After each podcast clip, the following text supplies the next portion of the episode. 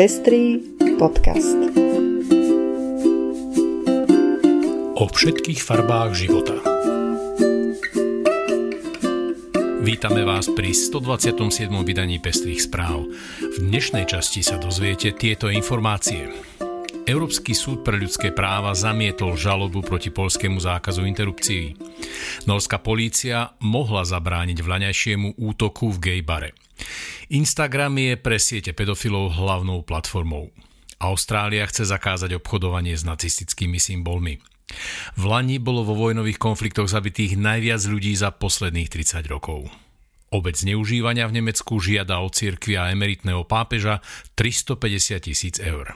Ja som Lucia Plaváková. A ja som Ondrej Prostredník. Na príprave Pestrých správ sa podieľa aj Natália Hamadejová. Ďakujeme, že nás už viacerí podporujete a tešíme sa, že vám záleží na šírení osvety v oblasti ľudských práv a ochrany menšín. Ak sa chcete pridať k našim podporovateľom, nájdete náš podcast na patreon.com. Za podporu vám veľmi pekne ďakujeme a teraz už prajeme príjemné počúvanie. Európsky súd pre ľudské práva vo štvrtok vyhlásil, že žaloba, ktorej cieľom bolo spochybniť takmer úplný zákaz interrupcií v Poľsku, nie je prípustná z dôvodu slabých dôkazov. Skupina 8 poľských žien podala žalobu na Európskom súde pre ľudské práva po rozhodnutí Poľského ústavného súdu z roku 2021, na základe ktorého sa interrupcie v krajine stali takmer za všetkých okolností protizákonné. Ženy tvrdili, že rozhodnutie porušuje ich ľudské práva, pretože by ich nútilo donosiť plod v akomkoľvek budúcom tehotenstve, a to aj v prípadoch, keď sa u plodu vyvinú abnormality. Sudcovia Európskeho súdu pre ľudské práva však rozhodli, že sťažovateľky neposkytli dostatočné odôvodnenie na prejednanie prípadu, najmä vzhľadom na to, že sa týka hypotetického budúceho porušenia ľudských práv.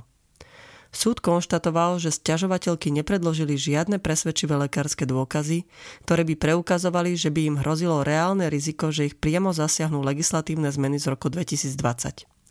Nepredložili ani žiadne dokumenty týkajúce sa ich osobnej situácie, čo znemožnilo posúdiť ich individuálne situácie. Uvádza sa v tlačovej správe, ktorú zverejnil súd.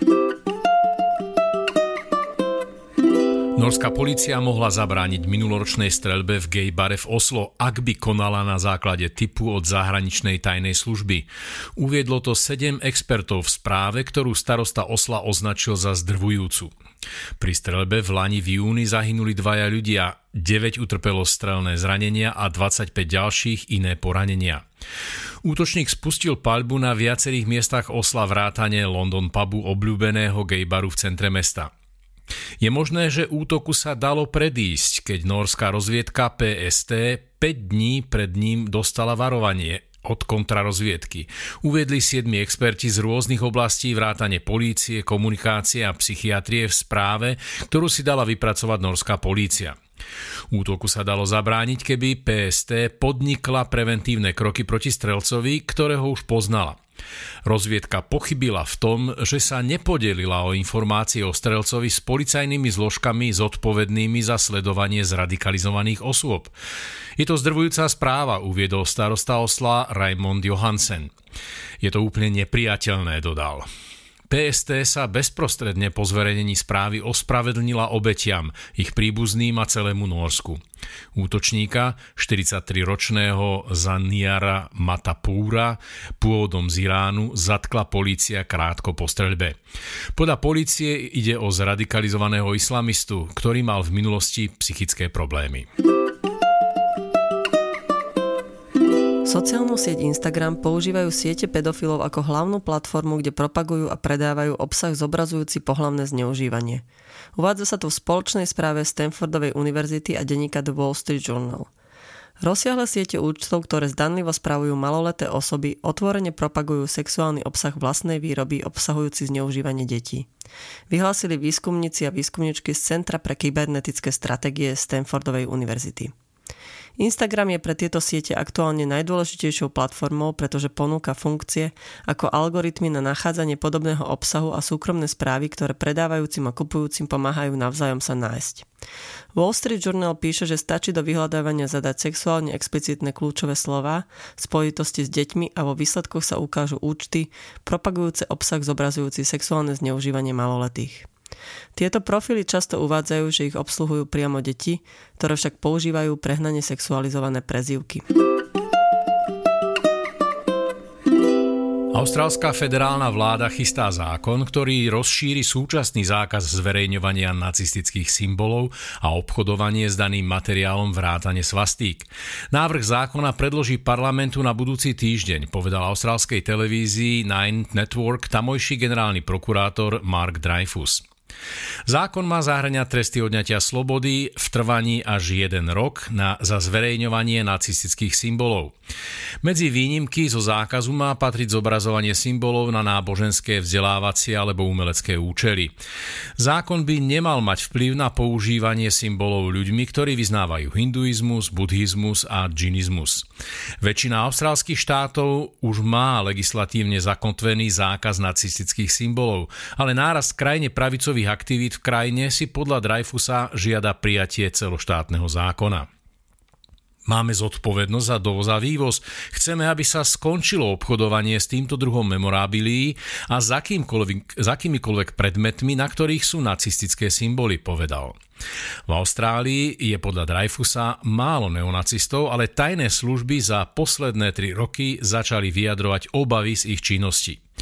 Ide o veľmi malý počet ľudí. Dúfam, že sa zmenšuje a nakoniec zmizne, povedal pre austrálsku televíziu ABC. Vládni lejbristi ovládajú väčšinu dolnej snemovne parlamentu. V senáte sú naopak v menšine. Zatiaľ teda nie je jasné, kedy by zákon mohol parlament prijať. Počet ľudí zabitých vo vojnách a konfliktoch sa v lani oproti predošlému roku takmer zdvojnásobil.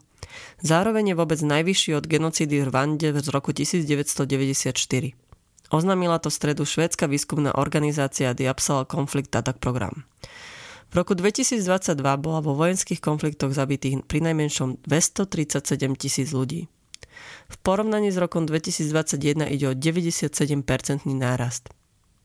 Počet aktívnych konfliktov zároveň zostal celosvetovo na historicky vysokej úrovni. Zatiaľ čo v Jemene a v Afganistane nastala výrazná deeskalácia a znížil sa počet obetí, situácia sa dramaticky vyostrila v Etiópii a na Ukrajine. Len tieto 2 konflikty už viedli prinajmenšom 180 000 úmrtia. Skutočný počet úmrtí je ešte oveľa vyšší a prehodnotí sa, keď prídu ďalšie údaje. Rusko začalo inváziu na Ukrajine pred 15 mesiacmi. Väčšina ľudí považuje ruskú inváziu za najkrvavejší konflikt roku 2022. Davis však približuje, že v Etiópii bolo zabitých viac ľudí. Bolo to vyše 100 000 ľudí, zatiaľ čo na Ukrajine viac ako 81 000 osôb. Uvádza na svojej web stránke Nórsky inštitút pre výskum mieru na základe údajov. Konflikt na severe Etiópie vypukol v novembri 2020, keď etiópsky premiér Abiy Ahmed poslal vojenské jednotky, aby zvrhli regionálnu vládu vedenú Tigrajským ľudovým oslobodzovacím frontom. Obe strany sa v lani 2. novembra v juhoafrickom hlavnom meste Pretoria dohodli na prímeri. Rokovanie sprostredkovali USA a Africká únia. Obeť sexuálneho zneužívania duchovnými v Nemecku žiada od arcidiecézy Mníchov a Freising a od dedičov zosnulého pápeža Benedikta XVI ako odškodné celkovo 350 000 eur. Žalobca to oznámil na pojednávaní na krajinskom súde v Bavorsku. Muž tvrdí, že pred 30 rokmi bol sexuálne zneužívaný na fare v Garchingu an der Alz v Hornom Bavorsku. Páchateľom bol medzičasom odsúdený recidivista, identifikovaný len iniciálov H. Podľa žaloby by poškodený mal byť odškodnený za všetku majetkovú a nemajetkovú újmu, ktorú utrpel v dôsledku zneužití v rokoch 1994 až 1996, ktorá ho bude traumatizovať i v budúcnosti. Žalujúci tiež viní emeritného pápeža Benedikta XVI, že ešte ako kardinál Josef Ratzinger a predseda Kongregácie pre náuku viery prispel k tomu, že odsúdený kňaz bol v roku 1986 znovu pridelený do danej farnosti. Ratzinger totiž podpísal list, v ktorom kňazovi povolil sláviť omšu s hroznovou šťavou namiesto vína. Arcibiskupstvo túto žiadosť odôvodnilo tým, že kňaz sa pod vplyvom alkoholu dopustil trestných činov sexuálneho zneužívania detí a šírenia pornografického obsahu. Z toho má byť jasné, že Ratzinger o prípade vedel a neurobil nič, aby zabránil kňazovi pokračovať v práci s deťmi. Dlhoročný osobný tajomník emeritného pápeža Georg Genswein Povedal, že podpis nedokazuje, že Ratzinger list v tom čase čítal. Mnichovská arcidiecéza je pripravená zaplatiť primerané odškodnenie za bolesť a utrpenie ako uznanie nárokov žalobcu a nájsť vhodné riešenie pre náhradu škôd, ktorému v dôsledku zneužívania vzniknú v budúcnosti. Pojednávanie by sa malo začať 20. júna pred regionálnym súdom v Traunsteine. Piatok 23.6. sa na pôde Evangelického cirkevného zboru Staré mesto uskutoční prednáška psychiatričky Barbory Vašečkovej s názvom O transrodovosti odborne, ľudsky, bez predsudkov. Po prednáške sa v priestoroch Veľkého kostola uskutoční priateľské posedenie pod lipou. Budúcnosť viery z pohľadu troch generácií, to je názov diskusie, v ktorej budeme spolu s Luciou Plavákovou a Natáliou Heriban hovoriť o tom, ako sa rozdielne pozeráme na vieru a jej úlohu v našich životoch a jej miesto v budúcnosti našej spoločnosti. Bude to druhá diskusia v sérii, v ktorej chceme hovoriť o najzávažnejších problémoch našich generácií. Stretneme sa v stredu 21. júna o 18. hodine v Nitre v kultúrnom centre .k. na Štefánikovej 7. A to je už všetko z dnešného dielu. Budeme sa na vás tešiť pri ďalšej časti ľudskoprávneho podcastu Pestré správy. Do počutia na budúce.